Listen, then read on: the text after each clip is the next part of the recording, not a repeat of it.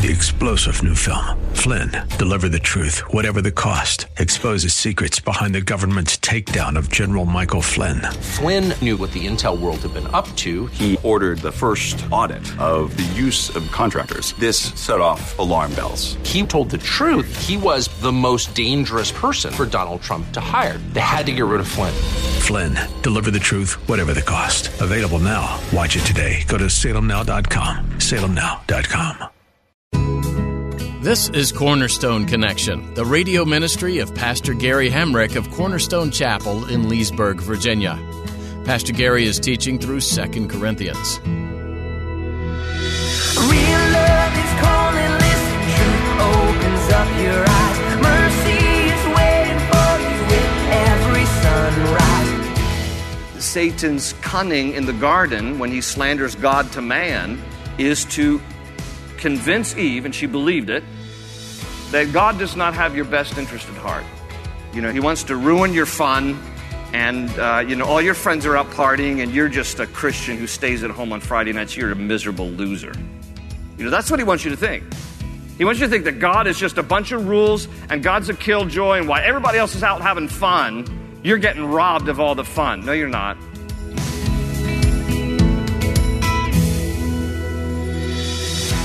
Pastor Gary reveals the enemy's key deception today. The enemy would have us think that God is a killjoy, robbing us of all our fun, when really it is God who is robbing us of the pain of bad decisions. God cautions you away from sinful behavior that leads to destruction. God guides you into righteousness and the joy that comes from living a life in step with Him. The enemy wants you to believe you're missing out, but all his cunning is undone with one simple phrase I have learned to be content. At the close of Pastor Gary's message today, I'll be sharing with you how you can get a copy of today's broadcast of Cornerstone Connection, subscribe to the podcast, or get in touch with us.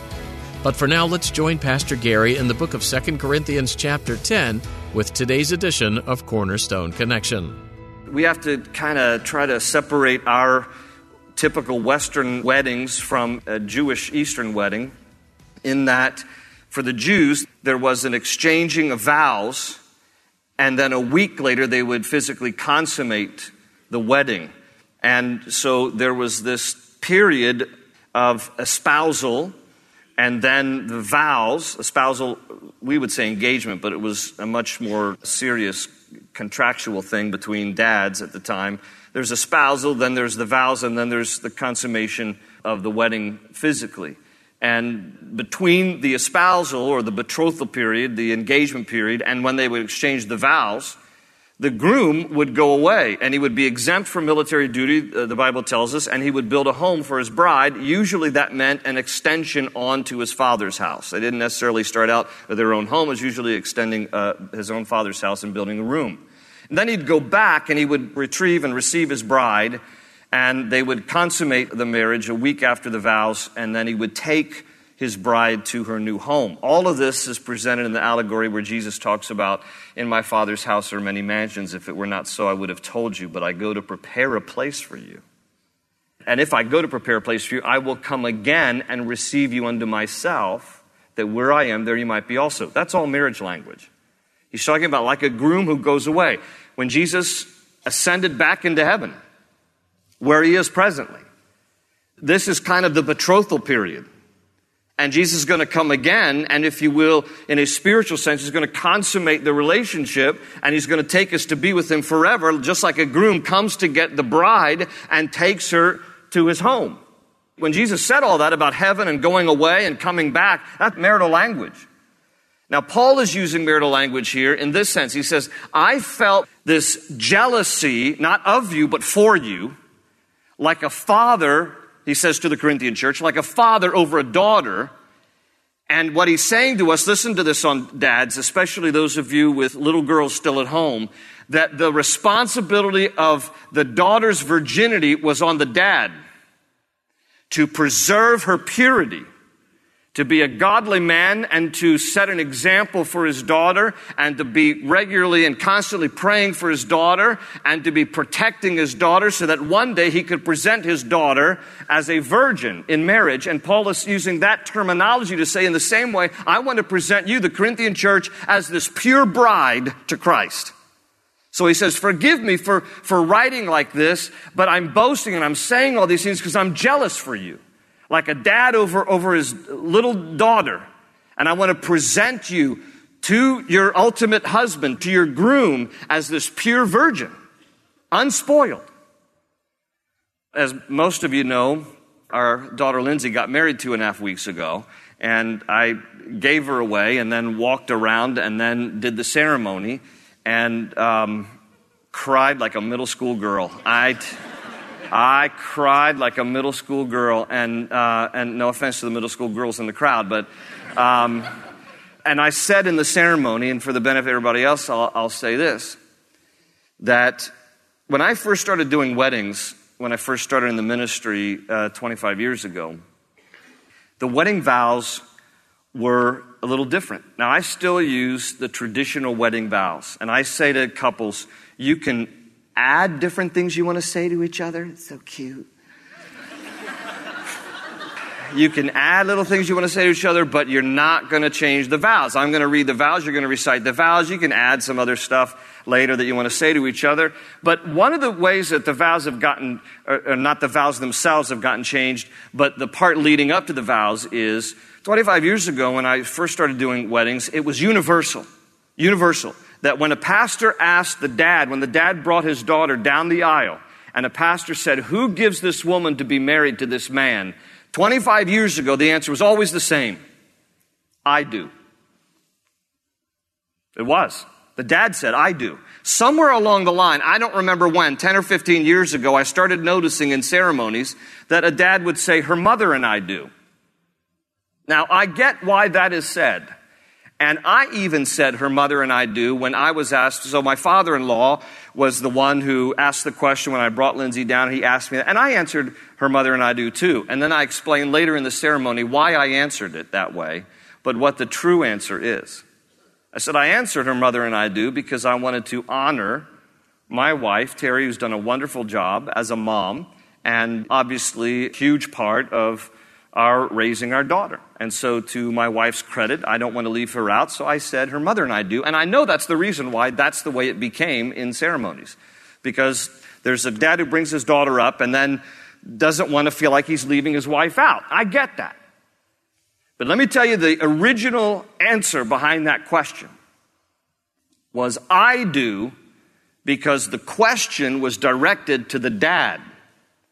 Do you, as the spiritual leader of your home, do you relinquish your daughter into the arms of this other man here?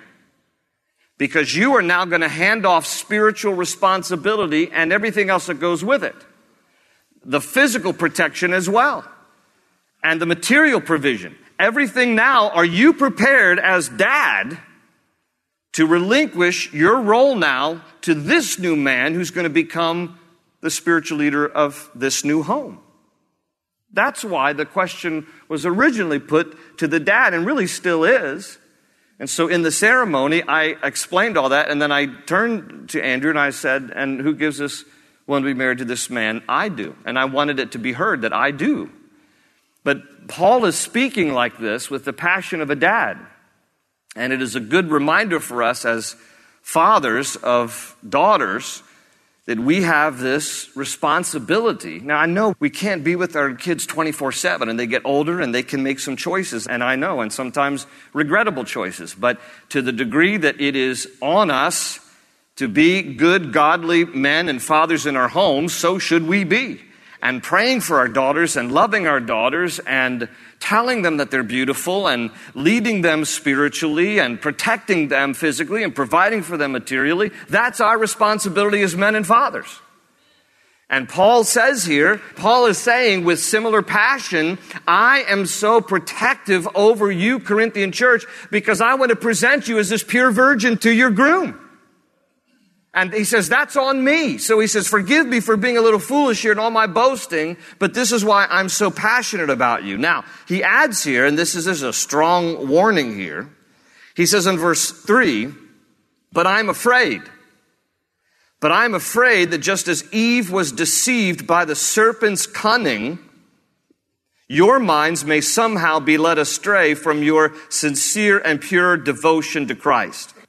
Okay, now he mentions here the serpent, the serpent's cunning. He's going to talk about Satan three times. This is one reference, and then further down in verse 14, he uses the name Satan, and then into chapter 12, he mentions Satan by name in verse 7. So we won't get uh, we won't get into chapter 12 tonight, but, but twice here in chapter 11, he talks about the serpent and Satan, the serpent and Satan. And here he is in verse 3 talking about, he said, I'm afraid.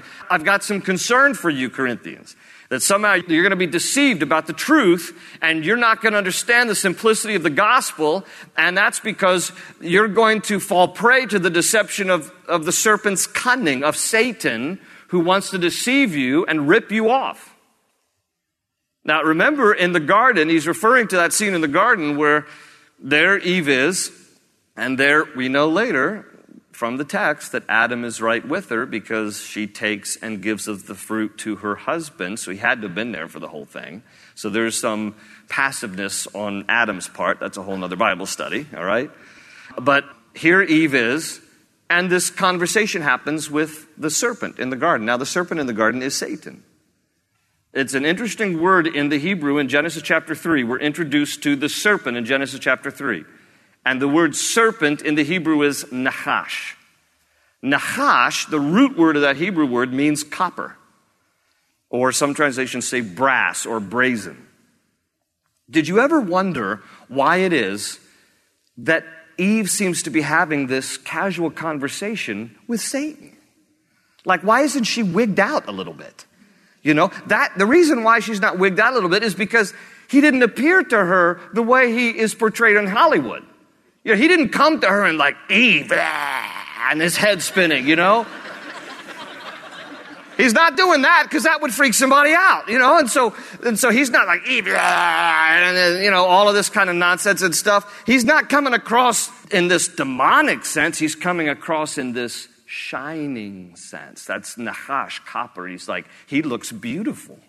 He looks beautiful. Now, we don't know too much. Is the serpent, it appears in Genesis that the serpent is upright, maybe walked on legs, because part of the cursing of the serpent was, on your belly from now on you shall, you shall go.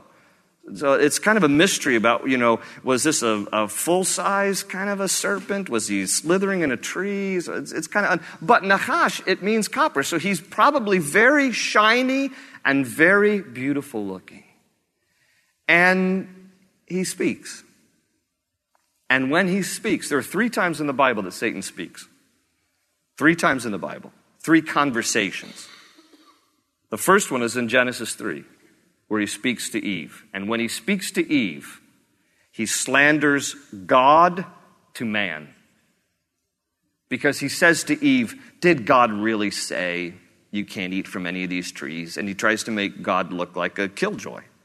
The second time Satan speaks is in Job chapter 2. And in Job chapter 2, Satan slanders man to God. He slanders Job to God says, You know, this guy Job, the only reason why he loves you and he serves you is because you put a protection around him. You remove the protection and you, you'll see his true colors. The third and the last time that Satan speaks in the Bible, he slanders, now listen, first time he slanders God to man. Second time he slanders man to God. The third time that Satan speaks, he slanders the God man.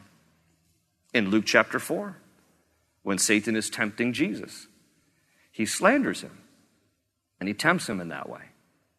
So, part of Satan's cunning in the garden when he slanders God to man is to convince Eve, and she believed it, that God does not have your best interest at heart. You know, he wants to ruin your fun, and, uh, you know, all your friends are out partying, and you're just a Christian who stays at home on Friday nights. You're a miserable loser. You know, that's what he wants you to think. He wants you to think that God is just a bunch of rules, and God's a killjoy, and while everybody else is out having fun, you're getting robbed of all the fun. No, you're not. No, you're not. It's all part of the enemy's tactic to try to make you think like, you know, you're missing out on life. And so he deceives Eve. She believes God is withholding from me. God is holding back. There's more for me. Why was God trying to, you know, deny me all his best, which isn't true at all, but she believed all that. And so then she turns to her husband. He eats also, and sin enters the human race and corrupts humanity. Paul says, I'm concerned for you, Corinthian church. I'm concerned that you're going to believe the lies of the enemy and that you're going to be deceived into thinking that the gospel isn't true, Jesus didn't die for you, and you as sinners can't really be forgiven, and all this other kind of nonsense. He says, I'm concerned. You're going to be deceived by the serpent's cunning. And he says, and be led astray. Look at the last part of verse 3 because it goes into verse 4. And be led astray from your sincere and pure devotion to Christ. Now, if you have a King James Bible, it doesn't say sincere and pure devotion. It consolidates it into one word, and in the Greek it is one word, haplotes, and it just simply translates simplicity. He says here, I, am concerned that you might be led away from the simplicity of Christ. And he adds, for if someone comes to you, verse 4, for if someone comes to you and preaches a Jesus other than the Jesus we preached, or if you receive a different spirit from the one you received, or a different gospel from the one you accepted, you put up with it easily enough. So he's concerned about that. He says, he says, listen, I'm concerned that you're going to be led astray from the simplicity of the gospel and then this caution, like if somebody else comes along, they're going to tell you another gospel, don't believe it. This is a simplistic truth. Now, it isn't that it is simplistic in the sense that, what a simple thing that Jesus died for us. It is simplistic in the sense that you don't have to jump through a lot of hoops to get saved. Some of you probably have thought before you became a Christian, or maybe you're not a Christian and you're here and you're contemplating some of these things, one of the things that may have hindered you accepting Christ as your Savior is because you thought to yourself, this sounds to be too simple. There's got to be more to it than this. And I run into especially those of you with Catholic backgrounds, those of you with Catholic backgrounds who are normally guilty anyway, so it's okay that you're here tonight and that you're not at Mass. It's all right. Please, I want to assure you, it's okay. But I have, especially those with Catholic backgrounds, come to me and say, all it is, is really is putting faith and trust in Jesus Christ and accepting Him and what He did on the cross for me forgiving me of my sins. I don't have to do other things. No, you don't have to do anything. I don't have to perform or do or penance or confession. No. I have to do is it is by grace are you saved through faith, and this the work of God, right? Even believing faith is a gift from God. This is a gift of God, not of works, lest any man should boast. So it's on faith alone. The moment we add anything else to faith alone, we've corrupted it, made it a works oriented system. And so sometimes some people stumble at this thought like, you mean all I have to do, this is all? This is it? Because Jesus died on the cross for me, all I have to do is respond to that and accept Him as my Savior, ask Him to forgive me. That's it.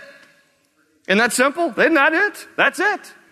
That's, and, and Paul says, I'm afraid you're going to be deceived about all this and you're going to be led astray from the sincere and pure devotion or the simplicity of the gospel of Christ. And he says, and then he adds, there's a caution. If anyone else comes to you and preaches a gospel, anything else. And, and he warned the church of Galatia too.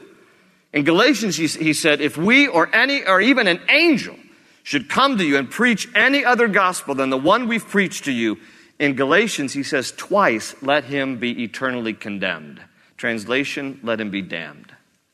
If anyone else says anything to you about the truth of the gospel other than what you've heard, you're going to be deceived and he says, let that person be eternally condemned. So don't believe it. Now, look, you know, this is where, and this is why from time to time I will take time, and I get emails on this, and people think that I have ill intent. I don't have ill intent. I'm trying to separate what is truth from what are the lies. And this is why I will say things like, when Jehovah's Witnesses tell you that Jesus is the Archangel Michael, and the Bible doesn't teach that, then Jehovah's Witnesses are telling you something that isn't true. Now, again, people get all worked up and they say, Why would you say such a thing? Because I want you to know truth.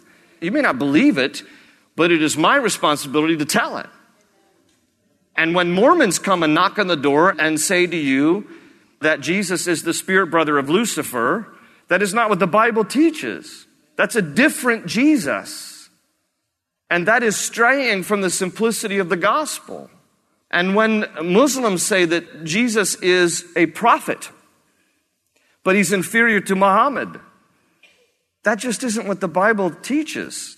The Bible teaches that Jesus is the Son of God and he is superior to any and every prophet. So I don't say those things because I just want to slam Jehovah's Witnesses or Mormons or Muslims. I just say it because if, if we aren't hearing the truth, then you can't respond to the truth and you won't be equipped with the truth to be able to share the truth. And so it's the truth that you will know and the truth that will set you free. Amen? Amen. Amen. So that's the truth of the gospel. And so for that reason, you know, Paul says, listen, I, I don't want you to be led astray. I want you to know what the truth is. And then he adds in verse 5, he says, But I do not think I am the least inferior to those, quote, super apostles, meaning part of the original 11. I may not be a trained speaker, so he admits it. He says, But I do have knowledge. We have made this perfectly clear to you in every way. Now, but Paul then, from this verse on through chapter 11 and 12, is going to give us three signs of his credentials, three aspects of his credentials. Here's the reason why I'm legitimate. Okay, and one of the first things he's going to say here is found between verses 7 and 15. So let me read this passage. Verse 7, he says, Was it a sin for me to lower myself in order to elevate you by preaching the gospel of God to you free of charge? I robbed other churches by receiving support from them so as to serve you.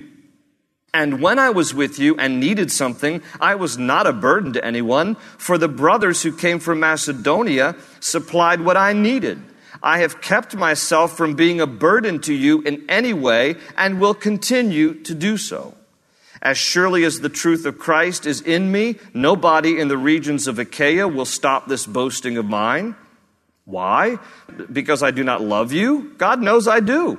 And I will keep on doing what I am doing in order to cut the ground from under those who want an opportunity to be considered equal with us in the things they boast about. So that's a, a slap in the face of the false prophets, basically that last part here. But in this section, the, one, of the, one of the points of his credentials is he says, I have worked hard. I've worked hard. Because he wants them to know, and, and in those verses we just read, I never wanted to be a burden to you, so I never took any money from you. I never received any offerings from you, Corinthians. He says, I received my support from the offerings of other churches in Macedonia, and those offerings were brought to me to help support my ministry, but I never asked you for anything because I didn't want you to ever think that I was trying to get something from you. Now, even in Acts chapter 18, it tells us that when Paul first goes to Corinth, we know from Acts that he was a tent maker by trade. And it tells us in Acts 18 that when he gets to Corinth, he also makes money and supports himself through tent making. So between tent making, he leaves that part out here, but we know it from Acts 18. Between tent making and the offerings that he receives from the Macedonian churches, he didn't have to take anything from the Corinthian people. Now, the reason he's saying that is because I don't want you to think for a moment I had ulterior motives you know, the whole health, wealth, and prosperity gospel. Like, I just was coming to preach to you just so I could, you know, get some money from you and line my pockets. He said, I didn't take anything from you. I didn't want to be a burden to you. I supported myself and the offerings from other churches. So that's one of the things he says as to his credentials. In the next section, he talks, verse 13, he says, For such men are false apostles, deceitful workmen, masquerading as apostles of Christ. Verse 14, and no wonder, for Satan himself masquerades as an angel of light. There's that whole picture of Nachash, like this beautiful creature. He says it is, even though he's very evil and wicked, it, Satan, it is not surprising then if his servants, the false teachers, masquerade as servants of righteousness. Their end will be what their actions deserve. And then verse 16 begins a new section, and it's really the second point of Paul's credentials. But because our time has escaped us, I don't want to get into it tonight. We'll pick it up there next week.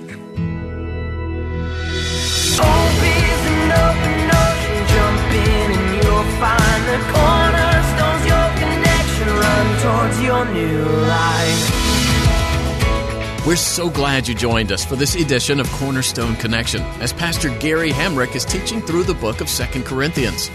If you're interested in hearing this message again or others like it, feel free to visit our website, cornerstoneconnection.cc. You can also download our mobile app so you can have these teachings with you on the go. That way, you'll never miss a message from Pastor Gary's studies, and you'll always have encouragement from God's Word at your fingertips.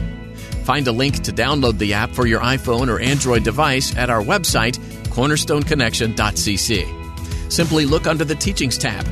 While you're there, feel free to take some time to learn about the church this radio ministry originates from, Cornerstone Chapel. We'd be excited to meet you if you're in the area. You'll find all you need to know about service times and other information on our website. Again, that's cornerstoneconnection.cc. We trust you've been blessed by today's teaching in the book of 2 Corinthians. Keep reading on your own. You'll discover many things written years ago that relate to what you're going through today. We look forward to you joining us on Cornerstone Connection.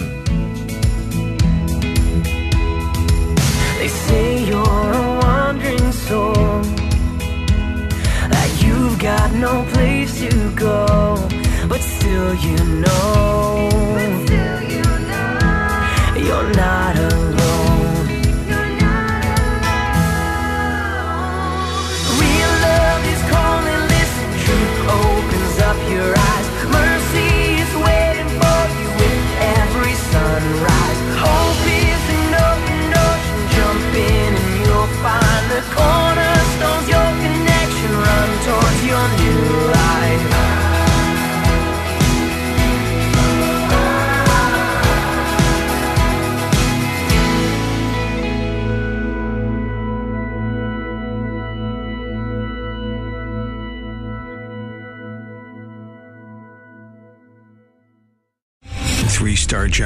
Michael J. Flynn, head of the Pentagon Intelligence Agency, knew all the government's dirty secrets. He was one of the most respected generals in the military. Flynn knew what the intel world had been up to. He understood its funding. He ordered the first audit of the use of contractors. This set off alarm bells. The explosive new documentary, Flynn, Deliver the Truth, Whatever the Cost, uncovers the facts behind this scandal. Flynn told the truth. He was the most dangerous person for Donald Trump to hire. I find out the worst enemy that I'm going to face in my life is right here in America. They took my assessment and they wanted me to change it. And I was like, I'm not changing it. They had to get rid of Flynn. With in depth interviews, archival footage, and never before seen personal records of the man behind the headlines. I just felt like I was drowning. Flynn, Deliver the Truth, Whatever the Cost. Available now. Watch it today. Go to salemnow.com. Salemnow.com.